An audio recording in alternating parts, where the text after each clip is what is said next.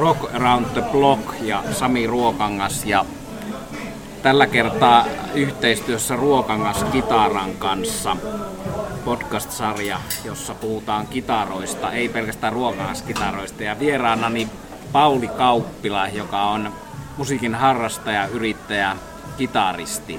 Mikä tästä listasta Pauli puuttuu? Kitaran keräilijä, vaikka en aina haluaisi myöntääkään sitä, mutta se kuuluu niin kuin asiaan. Ja tosiaan aika monta vuotta soittanut, mutta tuossa välillä tein vähän toisenlaista uraa ja sitten palasin näihin kitara-asioihin, mikä oli omalta kannalta kyllä oikein hyvä ratkaisu. Että se on tullut ihan uutta innostusta ja tavannut mielenkiintoisia ihmisiä, soittajia, kitaraharrastajia ja musiikin kuuntelijoita. Ja tosiaan puhuttiin siitä, että tällä kertaa voisi keskustella kitaroista ja soittajista ja sitä kautta hakea vähän semmoista reunaa. Kyllä. Ja tosiaan keräily ei ole täällä Rock Around the Blogissa mikään hävettävä asia, että meillä on tota Kakkurin eh, Juhan ja kumppaneiden varsin kieroutuneita luvalla sanoen nimmarikeräilyä ja muuta, muuta tuota kokemuskeräilyä, jota tässä on käsitelty. Ja se on yksi puoli tätä, että onpa ne sitten elämyksiä, kokemuksia tai tosiaan nimikirjoituksia tai erilaisia lieveilmiöitä, mitä nykyään tämä keikka- ja musiikkiharjoittamiseen liittyy. Että me viimeksi, kun ääniteltiin tuossa eilen Juhan kanssa, niin puhuttiin aika paljon näistä kaikenlaista meet and greet ja siitä, kuinka nykyään voi vaikka keikalla ollessaan niin ostaa soundcheckiin pääsyn. Ja Juha Kakkuri oli ollut siis Ronnie Woodin soundcheckissa, mikä jäi meiltä meidän, että aika hienoja juttuja nekin. Mutta tuota, aloitetaan telekastereilla vai mitä? Joo, ja se, on, se oli tarkoitus, että puhutaan useammastakin kitarasta tässä jaksossa, mutta totesin, että pelkästään telekasterista riittää jo niin hirvittävästi asiaa ja hyviä soittajia, että pysytään siinä ja ehkä palataan muihin kitaroihin myöhemmissä jaksoissa ja muihin leimallisiin soittajiin. Tokihan monet soittajat soittaa useita, useita instrumenttimalleja, mutta Telecaster on kyllä semmoinen mielenkiintoinen, mulle ollut aina poikavuosista asti jotenkin ihaltava kitara ja kummallistahan siinä on se, että se on oikeastaan alun perin koko Telecasterin perusta tulee siitä, että pyrittiin luomaan tämmöinen teollinen tuote, joka olisi mahdollisimman helppo massa tuottaa ja koota ja huoltaa ja kasata. Ja parin yrityksen jälkeen sellainen syntyi, eli jos pikkasen tuosta historiasta puhutaan, niin jos ajattelette ekoja tuommoisia varsinaisia sähkökitaroita ruvettiin rakentelemaan joskus 20-30-luvulla. Nehän oli tämmöisiä niin, kuin, niin sanottuja arktoppeja. Ja muutama vuosikymmen myöhemmin sitten keksittiin, että kaikkien niin kuin soundillisten ongelmien ja muiden kautta niin kuin sähköistettynä olisi hyvä, jos pystyttäisiin tekemään tämmöinen lankkukitara. Ja itse asiassa sellaista mallia 40-luvun lopulla tarjoiltiin Gibsonille No Gibson ei siitä innostunut, mutta Leo Fender kekkas heti, että tässähän on mahdollisuus ja lähti kehittelemään tätä Telecasterin esiastetta, joka oli itse asiassa Esquire ja sitten tuli tämmönen Broadcaster, ne oli mikkisiä kitaroita, missä oli vähän laatuongelmia, ainakin Esquiressa käsittääkseni oli paljonkin. Mutta sitten tuli lopulta Telecaster kahdella mikillä. Sen ensimmäinen nimi Broadcaster tosiaan, mutta kun malli vakiintui, niin siitähän tuli varsin suosittu. Varsinkin amerikkalaisessa perusmusassa, bluesissa ja countryssa. Ja countryssahan se nyt on ehkä semmoinen melkein niin kuin ikoninen kitara, että ainakin itselle tulee mieleen heti, kun joku sanoo Telecasterin niin kunnon twangi. Mm. Ja tuossa soittolistalla, mitä on kasattu tähän, niin siellä onkin sitten erilaisia esimerkkejä tästä, mutta on myös esimerkkejä aika erilaista soundeista. Että, että tämä mielikuva ei välttämättä kanna kauhean pitkälle, vaan kitar- kitaralla sillä mallilla on tehty tosi upeita juttuja ihan joka genressä. Kyllä. Jo mietin silloin, kun tätä aihevalintaa tehtiin ja suunniteltiin, niin että mitä tulee intuitiivisesti ensimmäisenä mieleen itselleni, niin no Jeff Beck mulla tuli mieleen, joka on ehkä oma kaikkien aikojen kitaristi suosikki ykkönen, mutta tuota, hänelläkin on Esquire itse asiassa tiettävästi enemmän historiallisesti vuosissa laskettuna Joo. ollut käytössä kuin tuota Telecaster, mutta kuitenkin silloin ne Beck's Guitar Shop ja tietyt vaiheet, kasarivaiheet, jossa on ollut Telecaster paljon tuota, esillä ja kitaralehtien kansissa silloin, kun mä tuota, on itse niitä alkanut in, intohimoisesti lukemaan. No sitten Bruce Springsteen yhtenä, Totta. joka tulee ei varsinaisesti kitaristina, mutta tavallaan niin kuin tämmönen image, että mm. kellä on tuota Born, Born Born in the USA ja Born to Run Niin, on, on Born to Runin ikoninen kansi, jossa sillä Kyllä. on se vaalea telekaster. Ja, joo. Kyllä. Ja sitten vielä kolmannen sanon tuota ton Albert Collins blues-puolelta ja Capo tietysti siinä, Joo. siinä kaulalla, mutta tuota Icebreaker ja Iceman ja jäätävä, viiltävä soundi Telecasterista. Joo, se oli mahtava kyllä. No joo, siinä, siinä tulikin jo muutamia hyviä nimiä, joista kukaan ei ole tuossa soittolistalla kylläkään, mutta tota, semmoinen yhdistelmä, mikä ei varsinkaan 60-luvulla ollut ihan tavallinen, niin oli tietysti Telecasterin käyttö jatsmusiikissa. Ja tämmöinen kanadalainen huippukitaristi itse asiassa just tämän vuoden alussa 86-vuotiaana kuollut Ed Bickert oli sellainen kaveri, joka toi Telecasterin jatsiin. Teki ihan todella loistavia jatslevyjä. Uh, oli hyvin tota, suosittu studiomuusikkona, sessiomuusikkona, mutta myös niin kuin erilaisilla kiertueilla. Ja mä luulen, että siinä se Telecaster tuli enemmän sen kautta, että nyt oli helppo saada. Ja hän korvasi ton kaulamikin Gibsonin humbuckerilla. Siitä sai sitten semmoisen niin kuin hyvän soundin. Uh, muita sellaisia kavereita, jotka soitti jatsia noihin aikoihin, oli, oli varmaan sitten, tai ainakin 70-luvulla Ted Green. Mutta kyllä se aika harvinaista oli ja nykyään jonkun verran näkee ja varsinkin nuoret kundit saattaa soittaa ihan millä tahansa. Sä näet Stratocastereita jatskeikalla ja se ei ole ehkä niin leimallisesti enää.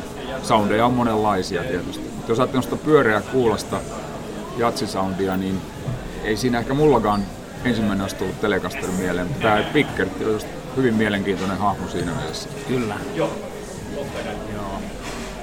Tota, onhan se sitten tommosen niinku, ehkä se kulunut, kulunut tuota, telekasteri, niin on tuota tommosena imagojuttuna. No sekin menee Esquire-osastoon, mutta on status quo ja sitten, Se on sitten tota, näitä, tota, justiin näitä tämmöisiä niinku rollareiden seuraajabändejä, jossa se on, on niinku, ja kuuluu olla kulunut.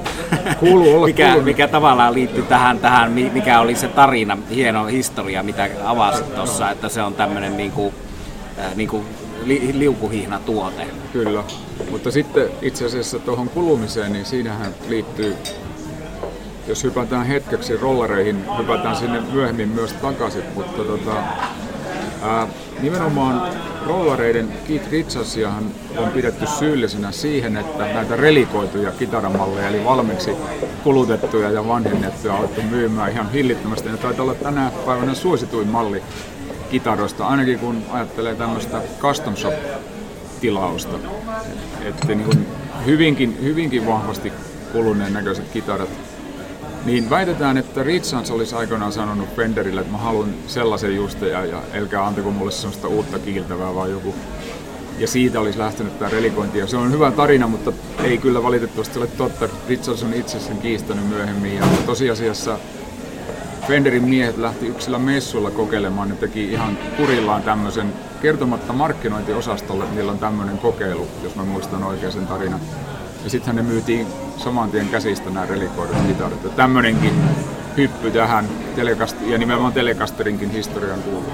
Ja näillä brittikavereilla, Richardsilla ja kumppaneilla on ollut kuitenkin varaa ja mahdollisuutta hankkia niitä ihan oikeasti kuluneita, Kyllä. kuluneita versioita. Sellaisia, jotka on oikeasti kulunut käytössä, eikä, eikä joo. Kyllä. Se on mielenkiintoinen tarina ja siitä voisi puhua kauankin, että miksi nämä relikoidut mallit on niin suosittu, että miksi sä maksat itse kipeäksi kitarasta, joka on valmiiksi vanhemmutta. kun Siinä on sitten kaksi ajatussuuntaa. Mä ehkä itse kuulun siihen enemmän, että se, se on sitten siinä hiellä ja tuskalla kulutettu omassa käytössä, mutta, mutta tota, hienoa, että on erilaisia vaihtoehtoja. Kyllä. Montako tota, telekastaria sulla muuten on itselläsi? Ei mulla tällä hetkellä kuin kaksi. Mulla on uh, Ruokankaan Mojo, eli perus, ihan perusmalli. Se on, se on tosi kiva, tykkään siitä. Ja sitten mulla on viime kesänä sain Fenderin Custom Shop telekasterin, joka oli sitten speksattu tuossa F-musiikin F-musiikin tota, asiantuntijan kanssa. Me pitkään sitä suunniteltiin ja muuta. Ja molemmat on kyllä tosi kivoja. Varsinkin kun pistää siihen vielä Fenderin Deluxe Revertin äh, vahvistimeksi, niin soundimaailma on kyllä aika taattu. Takuu varmaan. Ja, ja naapurisopu ei ainakaan parane, jos kotona soittaa. No. Jos mennään noissa telekasta soittajissa, niin sitten on yksi semmonen, mikä, mikä varmaan sullekin tosi tuttu, toi Roy Buchanan. Mm. Sehän on ihan ikoninen telekasten soittaja ja aivan loistaja, loistavia levyjä teki. Aivan. Kyllä. Ja monipuolinen. Monipuolinen ja varmasti, varmasti yksi maailman tunnetumpia telekaster ja ikinä. Tuossa myöhemmin puhun noista Julian Laatsasta ja Jim Campilongasta, jotka on, on enemmän sieltä jatsin ja tämmöisen fuusion puolelta, mutta esimerkiksi Campilongan idoli just on Buchanan. Eli se on tehnyt todella laajan vaikutuksen ja jos ajattelee, mainitsitkin tuossa jo Sami muutama, mutta niinku siitä setistä, että on Albert Collins, Steve Cropper, Greg Koch, ja tietenkin Keith Richards, Red Wolgard ja sitten meillä on myöhemmin käsittelyssä vielä tuo John Five, mm. niin tota, sieltä kyllä Buchanan nousee varmaan ihan siis huippu, huippuja huippuna. Ja tämmöisenä kitaristien kitaristina Kyllä. Samaa voisi vielä sanoa siitä Ed Pickertistä, tästä jatskitaristista, kun puhuttiin äsken, että soittolistalla on tämmöinen kuin What is this thing called love, joka on aika semmoinen, niin kuin, voisi sanoa, perusstandardi käsittely. Ää, siinä on bassosoolot ja kaikki, mutta jos yhtään kiinnostaa, niin kannattaa kuunnella. Se soundi on upea siinä kitarassa. Ja sitten taas Hukkanaan niin kun hypätään seuraavaksi, niin siellä on tämmöinen kuin Filthy Teddy, joka on siis todella sitä tvängiä ja taidokasta soittamista ja sen genren niin kuin aivan semmoista suvereenia hallintaa. Tämä ei voi kuin ihailla vaan. Ja aivan kaksi eri maailmaa samalla instrumenttimallilla. Yksi mikä tuli nyt mieleen tuosta nimiton Hukahanin seuraajista, niin edesmennyt Danny Catton, jolla oli jonkunlainen oma tuota Telecaster-mallikin. Hän tuoli oman kätensä kautta ja siihen liittyy suomalaisilla meillä harrastajilla se traaginen tarina, että hän oli tulossa puistobluesiin, kun teki tämän itsemurhan. Ja se oli juuri ennen sitä? Joo, samana vuonna. Joo. Se oli kyllä iso menetys. Oli loistava kitaristi tosiaan myös niin kuin leimallisesti Telecaster-mies. Ja vaikka se Katton oli niin kuin rockabillista tunnettu, niin itse asiassa hän oli, oli monipuolinen oli sessio-kitaristi, oli soittanut jatsia, oli, hallitsi ihan suverenisesti useita genrejä ja siltä Kattonilta tietysti voisi ottaa ihan melkein minkä tahansa biisin. Joo, ja siellä on justiin Duke Ellington versiointia ja Joo.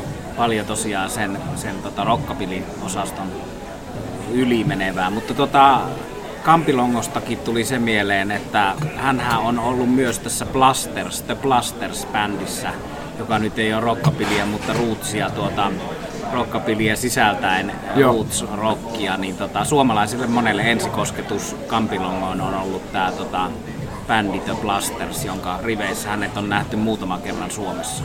Se Kampilong on, on kyllä tota, minusta niin todella mielenkiintoinen soittaja sille, että jos hän jos kukaan niin kaataa raja-aitoja, että, että siellä mennään tosiaan niin kuin genrestä toiseen ilman, ilman turhia jarrutteluja. Että. Mutta sielläkin sielläkin niin nämä kaksi mainittua, Bukkanen ja Gatton, niin on, on mun mielestä sellaiset, että ne on tehnyt todella laajan vaikutuksen. Gattonista hän ei varmaan ollut kuin joku 40 tai vähän yli kuolemansa aika. Se olisi voinut vielä tehdä vaikka kuinka paljon uraa. Ja laittaa sitten tänne podcastin yhteyteen tuohon Rock Around the Block-blogisivulle tota, kirjasta tosta, joka on hyvä, hyvä elämäkerta Joo. Kattonista mutta että näistä riittää paljon ja ja, ja list, soit, valitulla Paulin tekemällä hienolla soittolistalla, mikä kannattaa kaikkien kuulijoiden tosiaan kuunnella ja perehtyä, niin mun mielestä tavallaan tästä tyylikenrestä niin riittää jo siellä olevat tuota näytteet, että en koe varsinaisesti puutteena sitä, että kattonia ei ole, että Kampilongo menee ja Joo. siinä on muutama samantyyppinen tässä listalla jo. Öö, Olin katsonut, että mä laitoin sinne ton Elmira. Boogin kattonilta. Onko se siellä? Joo. Okei, joo, Sä oot sori. Mun, siinä mun, aika mun, alkupäässä, tota, niin joo. mun, tota, mun tota, muistipätki taas jälleen kerran. Ei se haittaa, siinä, siinähän tehtiin nyt kohtuullisen lopussa vielä muutoksia, mutta pitäisi olla, jos ei ole, niin lisätään semmoinen Elmira. Boogie, joka on aika hyvä esimerkki sitä twängipuolesta nimenomaan Cattonillakin. Oli.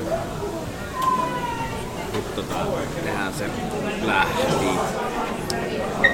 Sittenhän meillä on tämä, olinkin tuossa pari vuotta sitten Tavastialla kuuntelemassa Albert Lee, tämä, tämä tota, todella niin kuin loistava soittaja, kitaristi, loistava pianisti myös, mutta hänen taustansa on silleen jännä, että on englantilainen kaveri, joka kiersi tässä äh, Head, Hands and Feet yhtyessä ja, ja tuota, ne teki tämän hitin Country Boy, joka siis oli ihan täyttä countrya.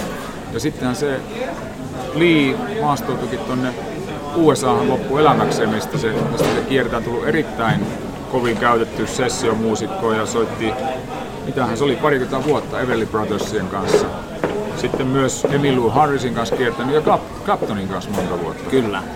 On tota, aivan käsittämättömän hieno soittaja. Ja oli, ei, ei se kovin nuori mies enää, mutta se Tavastian keikka oli kyllä kova. Ja tosiaan vaihtoi siinä myös välillä pianoon ihan suverenisti ja laulaa, soittaa. Ja aika pitkä keikka. Sehän ei ole niin kuin nuoremmallekaan miehelle laulaminen ja soittaminen intensiivisesti, niin ei välttämättä ole helppo suoritus, mutta ei hänestä kyllä huomannut mitään.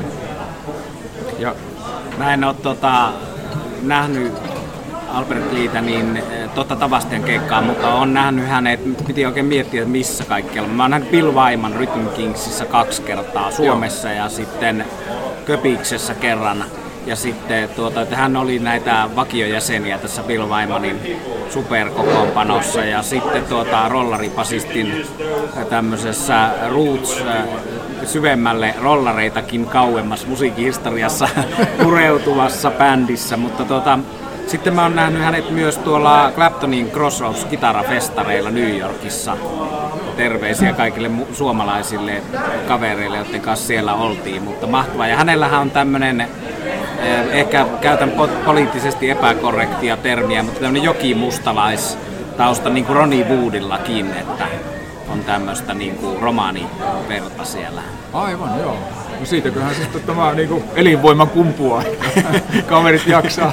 Kyllä, jaksaa eli painaa. elinvoima ja musikaalisuus soittaa kumpikin vähän. Itse asiassa en ole koskaan ennen heitä niin kuin vertailu, enkä puhunut samassa yhteydessä tästä etnisestä taustasta huolimatta, mutta kumpikinhan soittaa tuota vähän niin kuin soitinta kuin soitinta, että Uudikin on opetellut kaiken maailman vehkeitä tuota hyvin lyhyessä ajassa soittelemaan.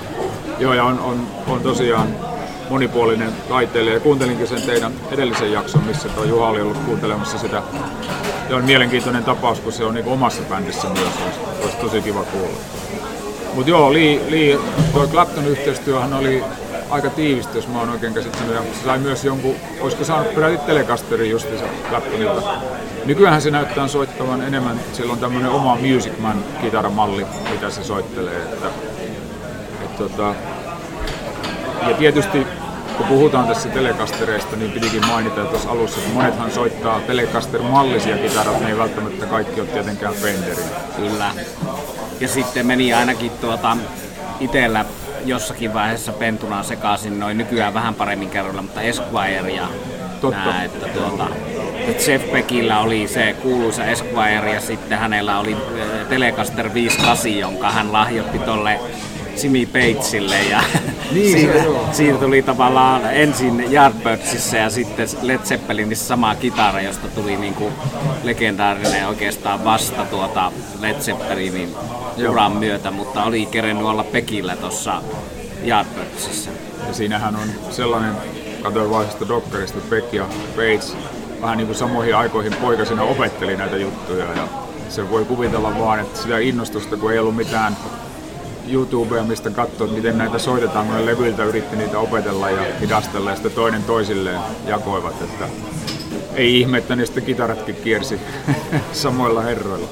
Ja kyllä se toi tota, Claptonikin sitä jossakin vaiheessa kokeili siinä Creamissä ja Joo. näissä tuota telejä, mutta ei, ei kyllä hirveästi tuu mieleen hänestä tuota, edes valokuvia telekastelin kanssa. Kyllä se vähäisempää on ollut, ollut munkin mielestä Claptonin käyttö. Liista piti sanoa vielä, että meillä on soittolistalla semmoinen oikein niin kuin kunnon ränttätänttä, missä, missä tota, se on live-äänitys, missä kuulee vähän liiniä taidokasta tyyliä. Sitten meillä on yksi soittaja, joka on taatusti ikoninen Telecaster-mies, ja se on tietenkin Keith Richards, mm. mistä jo tuossa puhuttiin. Richards totesi jossain, että kaikki mitä tarvitaan hyvään soittamiseen on five strings, two notes, two fingers and one asshole.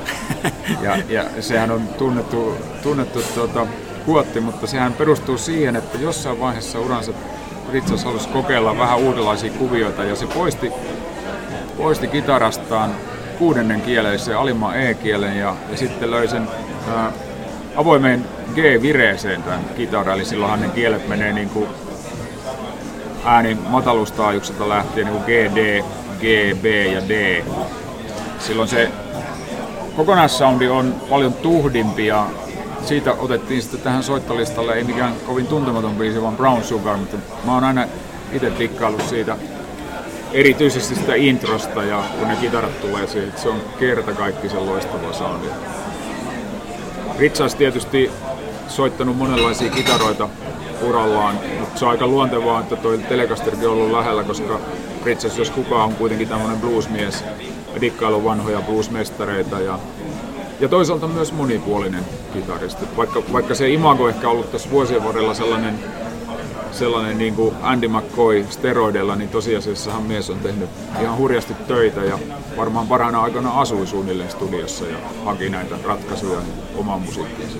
Ja kyllä se, tota, se countryn ja tämmöisen niin kuin soulin ja rytmäbluesin jotkut karret, nimsit ja Joo. tuota, soulin nimiä on paljon oppinut tuota Richardsin haastatteluista aikanaan teininä ja sitten noita justiin country country-puolella, ei pelkkä Hank Williams, mutta laaja, tota, laaja tota, tuntemus. Ja sitten myös tämmöinen music hall musikaali viihdemusiikki, mitä, mitä Ritsas on videllyt sitten välillä rollareittenkin näissä tuota, omissa osuuksissaan, kun laulaa keikalla kaksi biisiä, niin Joo. on saattanut olla tuota, aika vanhaa 1900-luvun alun tämmöistä isänsä ja äitinsä aika, aikakauden musiikkia, mikä on jännää, mutta hienoa musiikillista sivistyneisyyttä samalla. On ja se, toi on musta just niinku hauska piirre Richardsissa, että se on itse asiassa tosi monipuolinen tyyppi, että se helposti se julkinen rokkuva on vaan niinku aika yksulotteinen, kun vertaa siihen. Tästä tota, Vire muutosvaiheesta, eli se sijoittuu sinne Let It Bleedin ja Sticky Fingersin aikoihin, niin Nimenomaan. siitähän on tietysti monta tarinaa ja Ritsas itse ei ole niistä välttämättä luotettavin mahdollinen, mutta Rai Kuder on jossain määrin käsittääkseni katkera tästä, että hän kokee, että se on se avoinvire ja muutamia muita juttuja sieltä tuota, niin kuin pöllitty ilman, että hän olisi saatta, saanut siitä riittävästi tuota, itselleen kiitosta tai mainetta tai, tai jopa rahallista korvausta sekin voi, voi olla vaikea sanoa, että mikä on totuus, mutta ei mahdotonta, koska jos, jos kukaan, niin Kuuder oli tällaisten avoimien viritysten erikoismies ja, ja tuota, nehän tosiaan teki yhteistyötä. Vaan lukenut ihan samoja juttuja, mutta semmoinen hauska juttu liittyy tuohon Richardsiin, että Ike ja Tina Turner oli jossakin kiertueella, ne törmäsivät Richardsiin. Ike pyysi sitten Keithin paikalle ja sanoi, tell me about those five strings. voi, voi kuvitella sen tilanteen. Sehän oli muistaakseni aika iso mieskin. Joo, mutta Brown Sugarista hypätään, hypätään, hypätäänkö vähän nykyaikaisempiin soittajiin. Siinä oli tosiaan jo puhettakin Julian Langsista ja Jim Campbellongosta. Ja, tota, siinä on jänniä soittajia silleen, että puhuttiin näistä raja-aitojen kaatamisesta, niin Kampelong on tosiaan sitä aika vaikea kategorioida mitä musaa se on, ja tämä on mun mielestä pelkästään hyvä asia. Että en mä ainakaan niin hirveän kiinnostunut, että onko tämä nyt rockapillia, jatsia vai metallia, mitä mä kuuntelen, jos mä tykkään siitä. Harmittaa, Kampilong oli justiinsa mun mielestä muutama kuukausi sitten Helsingissä keikalla ja, ja se meni ohi. Mun poika oli kuuntelemassa sitä ja sanoi, että sillä on kyllä hui, huippusoundit myös livenä. tehnyt monenlaista. Tuossa nyt soittolistalla sitten tämmöinen kuin Cry Me River klassikko, jossa laulaa Nora Jones ja tuota, mun mielestä se on hyvä esimerkki siitä Kampilongan monipuolista. Ne soundit on vähän erilaiset kuin yleensä, kun tää vedetään semmoisesti jatstankkuna, niin se on ihan erilainen kuin mitä, mitä tämä Kampilonga repii tässä.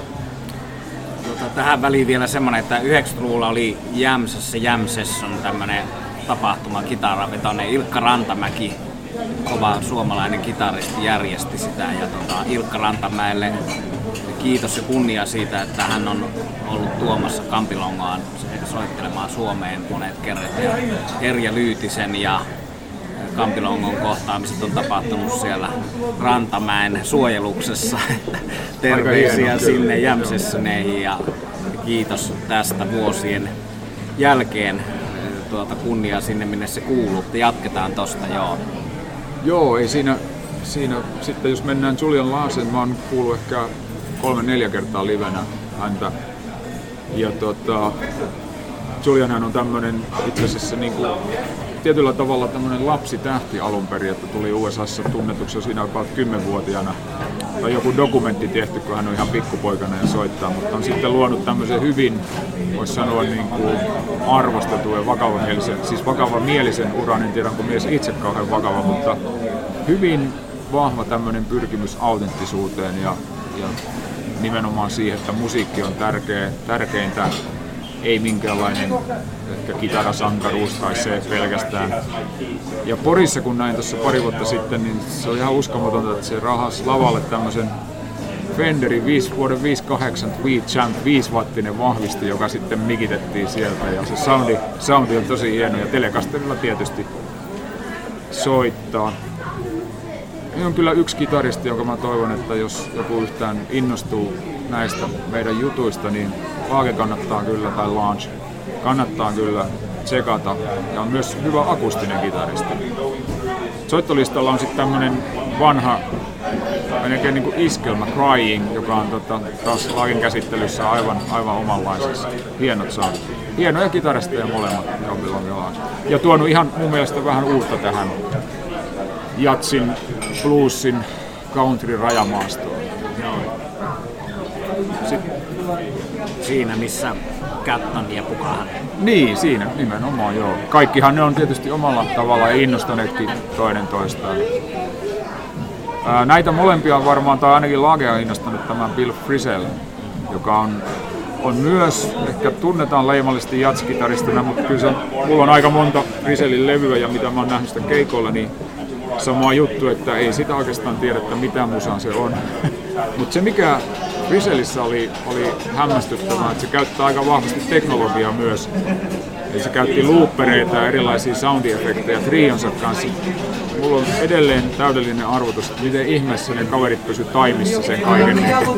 Tämä täytyy olla kuin tosi hyvin ja pitkään yhdessä soitettu, että sellaisia keikkoja voi heittää. Tuon soittolistalle valitsin tuon Pipeline, joka on tietysti vanha surf rock biisi ja siinä, siinä on hyvä esimerkki, että minkälaiseksi muuttuu tämmöisen tota, kitaristi, joka, joka ehkä aika todella pitkälle ajattelee sitä soundimaailmaa ja, ja sitä niin kuin, ehkä enemmän jopa kuin sen soittamisen tekniikkaa, niin, niin sellaisia ratkaisuja, että se kokonaisuudesta tulee tosi mehevä. Friselli itselle tuli tutuksi tuota Tampereen Jazz Happeningillä. Tämä on tapahtunut jossain 80-90-luvujen taitteessa ja tämä John Zornin Naked City, Joo. joka on ihan kanssa kaikkea mahdollista musiikkia esittävä bändi, että tota, Napalm Death bändin rumpali ja sitten tota, ihan niin kuin ääripunkkia ja sitten jatsia ja kaikkea sitten väliltä, näitä leffatunnareita. Joo.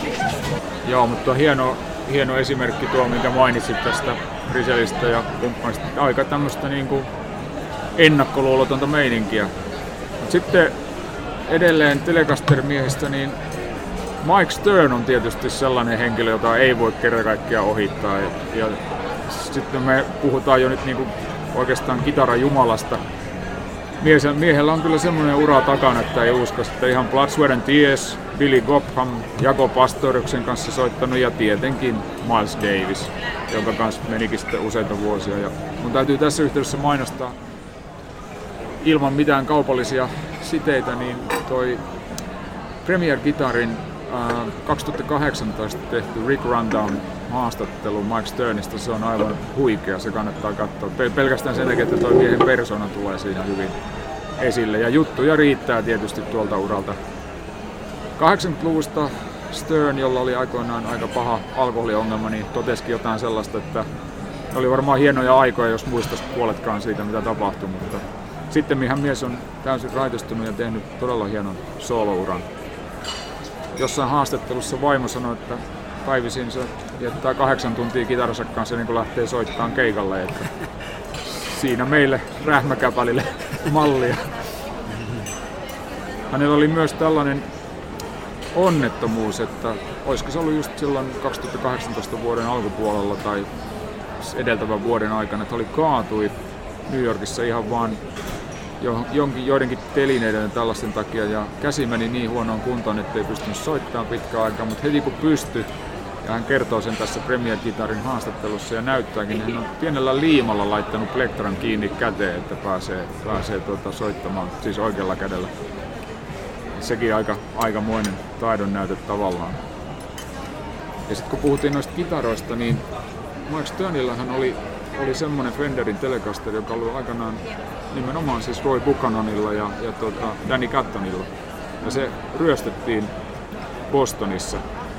Ja siis todellakin ryöstettiin, ei varastettu, vaan, vaan se oli niin aseellinen ryöstö, jossa, jossa sitten myöhemmin, mä en, mä en nyt tiedä tästä tarinasta, onko Stern itse paikalla, että menikö se niin kuin teknisen henkilön kautta, mutta, mutta hän vaan totesi, että oli sen verran kova argumentti se ase, että parempi antaa kitara. Ja sitten mihän sen Steni on, on tota, saanut niin kuin nimikkokitaran myös Yamahalta, joka tehtiin periaatteessa niin kuin johdettiin niistä vanhoista, vanhoista spekseistä. Mutta hieno, hieno kitaristi ja aika uusi levy, olisiko se ollut viime vuonna julkaistu, mistä mä löysin tämmöisen funkin Motor City, joka on sen soittolistalla. Et se on taas niin kuin pikkasen erilainen. Ja Stenin soundimaailmahan on myös, niin kuin se on tehnyt monenlaista fuusioa ja muun puolta. Hyvin, hyvin tota, vähän niin kuin silleen yllätyksellinenkin kitaristi välillä, mutta tuolla, tuolla taitotasolla ja tuolla kokemuksella niin tietysti musiikki voi olla välillä ihan mitä vaan. Sitten me mietittiin, että vähän vielä nykyaikaisempaa, niin tämä John Fay.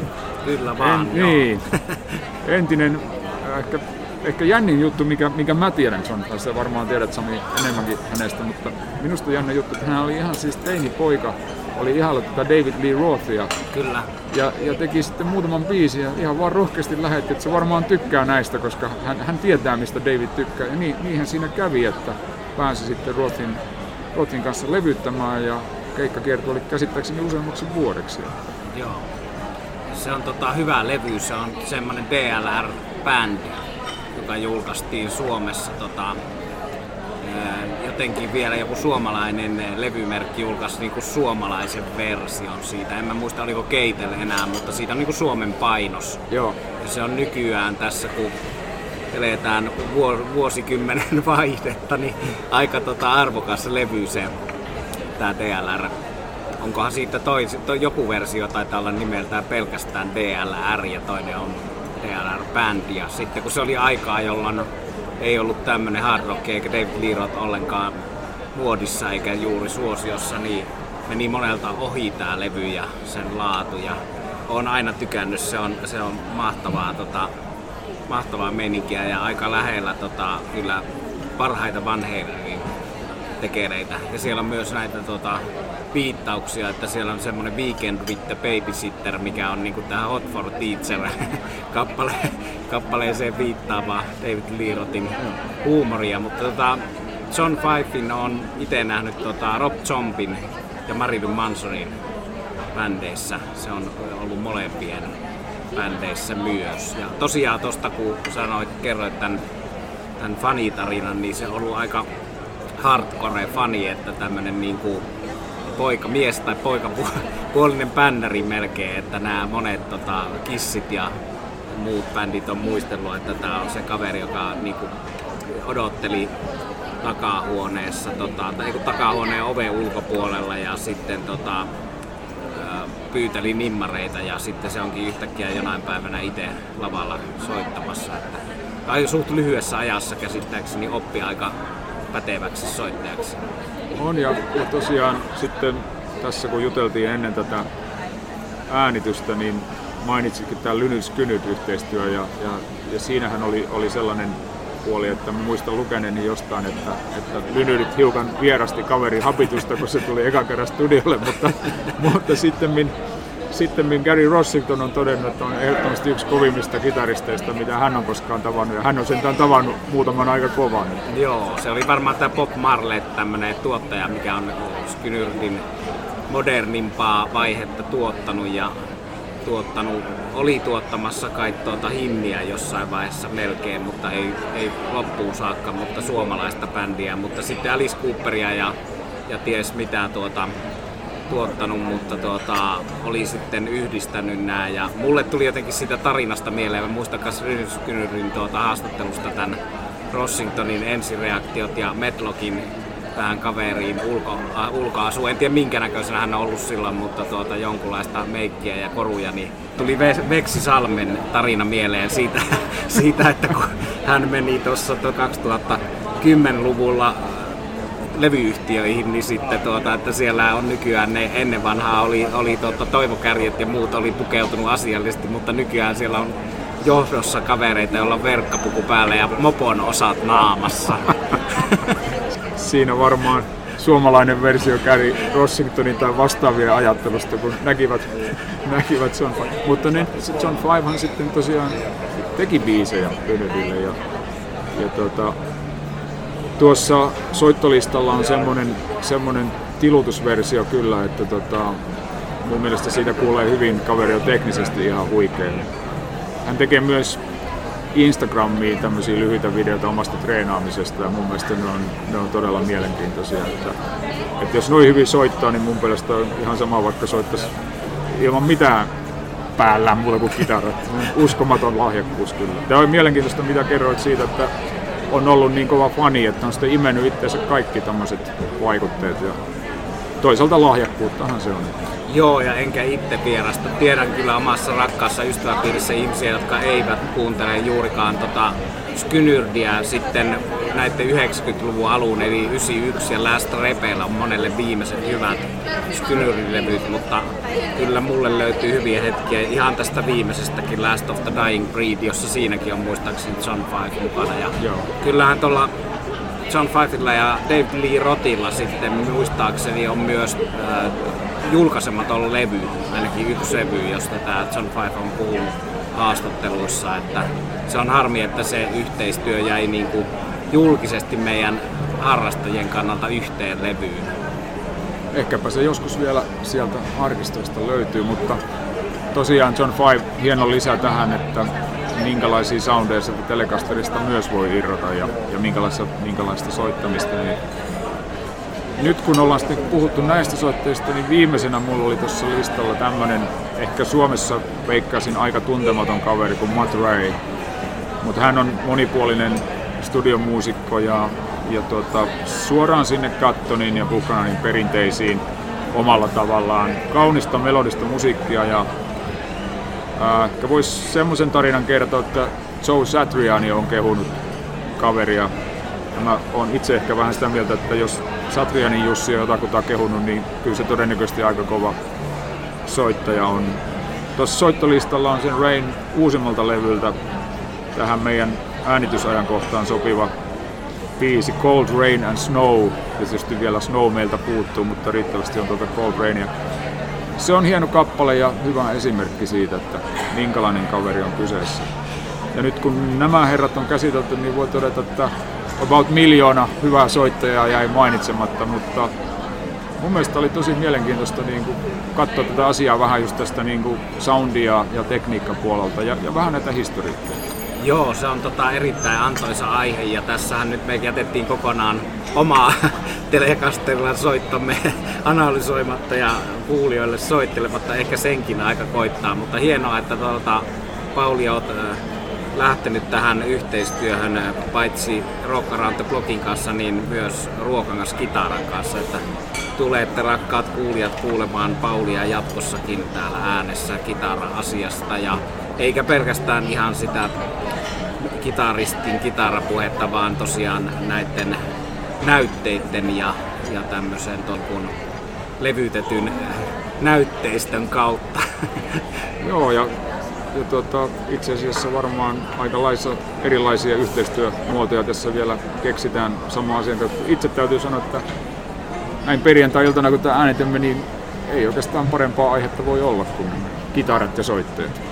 Kiitoksia Sami. Sanoppa muuta. Kiitos Pauli. Kyllä tässä aika, aika rientää kuin siivillä ja kuin iltamissa. Mutta tota, vielä tuli mieleen tosta, että sekin on jännä, kun näitä miettii näitä tapoja soittaa ja asentoja, että jos miettii jotain Richardsia ja Mike Sternia ja sitten justiin tuosta John Fifeista, kun vielä muistelin, että ja päässäni maalailin, että minkähän näköisenä ollut siellä Skynyriä tapaamassa niin tota, hänhän pitää aika ylhäällä silleen, niin kuin aika epähevimäisessä asennossa sitä se on kitaraa tot, ja joo, yleensäkin epä... se on niin kuin tommosen Rob Zombie, joo. Rob Zombie musiikin kitaraksi aika jännä valinta. Se on totta joo ja, ja se asento ei, ei ole mikään niin kuin edes perinteinen rock-asento, vaan ehkä se on enemmän, mulla tulee mieleen niin kuin just sellaiset vanhat herrat, jotka, jotka säästi jotakin, jotakin niin kuin aivan toisenlaista artistia hyvin rauhallisessa musiikissa, mutta mutta joo, hän, hän on erikoinen tapaus, mutta loistava muusikko. Joo, ja sitten mukaan lukien kaikki nämä tässä luetellut ja Paulin soittolistan, että, että jokaisen asentoa ja omaa peräistä tatsia voi miettiä, että kyllä oli, oli, vaikka se nyt ei ole tässä listalla, mutta mainitsin alussa tämän Albert Collinsin, niin hänelläkin oli, oli lähtien miten, miten hihnalla roikotti kitara, kitaraa vartalossaan ja ja kaikki oli niin kuin ainutlaatuista ja täysin ainutlaatuisen äänen sai siitä Kyllä. heti tunnistettavan soundin. Kyllä. Ei ole vain yhtä oikeaa tapaa soittaa tai yhtä oikeaa asentoa. Eli mikä, mikä kenellekin sopii. Niin. Ja sitten tähän kitaraan liittyy myös se, että on näitä Richardsin kaltaisia komppimestareita sointujen taitajia ja biisin tekijöitä tällä kitaramallilla, mutta sitten on myös tämmöisiä Collins-tyyppisiä, jotka ei, ei osaa tai halua soittaa lainkaan niin. soi, sointuja tai kompata. Kyllä, kyllä joo, siis toi on ihan totta ja se, ne onkin usein hieman kaksi eri maailmaa, että Telellä on kyllä paljon vedetty hienoa komppipuolta. Toisaalta sitten B.B. King sanoi siinä U2-dokkarissa, että kuka muuten soittaa tässä seuraavassa biisissä soinut, kun hän ei niitä oikein osaa. no, tämähän on hyvä lopettaa ja tosiaan Pauli Kauppila seurassamme tänään ja jatkossa ja Ruokan kansami kiittää ja Ruokangas kitara yhtä lailla. Kiitoksia. Kiitos.